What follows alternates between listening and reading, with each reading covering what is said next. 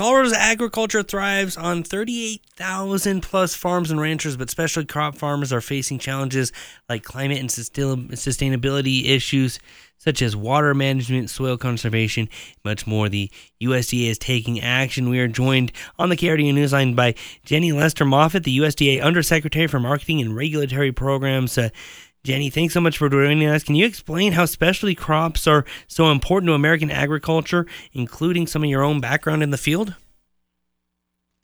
Yeah, thank you, Andrew, for having me on here today uh, to talk about the challenges and the opportunities of the United States specialty crop industry, um, as well as the work that the Department of Agriculture is working to support tackling these issues. Um, so yeah, the importance of specialty crops. So what are our specialty crops? Specialty crops are fruits, they're nuts, they're vegetables, they're floriculture, and um, and also nursery products.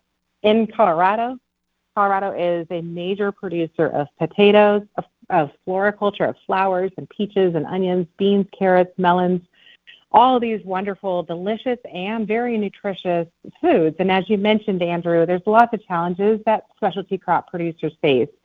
What we hear a lot in Colorado and, and of course across the American West is water challenges. We also hear about different labor challenges and making sure we have a workforce to continue to to grow and to harvest the important crops that are important not just for our producers but also for consumers around the country and around the nation and around the world.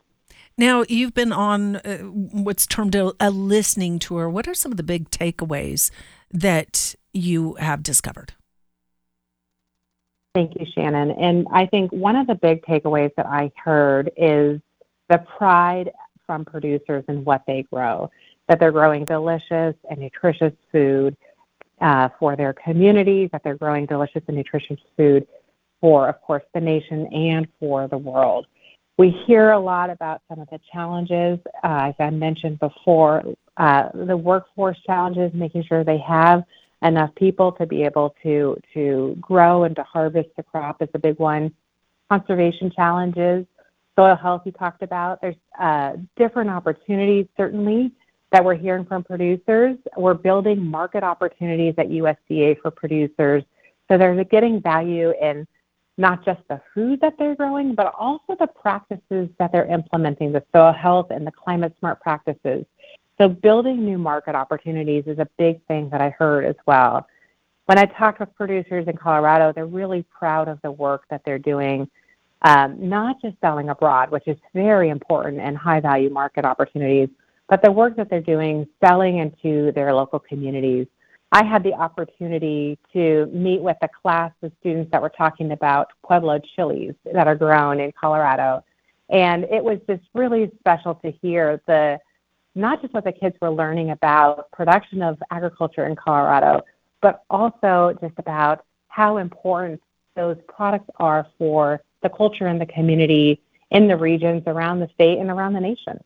And unfortunately, we're up against the clock. But if uh, maybe some of those interested, especially in the crop uh, field, maybe some of those growers listening to this want to get more information about options, resources, and other things available through the USDA, where where should they head? Yeah, I'm so thankful to have the opportunity to talk with you today. We're working hard at USDA to enhance the competitiveness and really the the bottom line for producers around the country and especially crop industry in particular. We hope listeners um, will be able to learn more about resources that USDA has for specialty crop producers. They can go to usda.gov backslash specialty dash crops to get more information about the myriad of resources that USDA has for specialty crop industries. Perfect. Well, Jenny, we really appreciate your time and joining us here on KRDO News Radio. Thank you, Andrew and Shannon.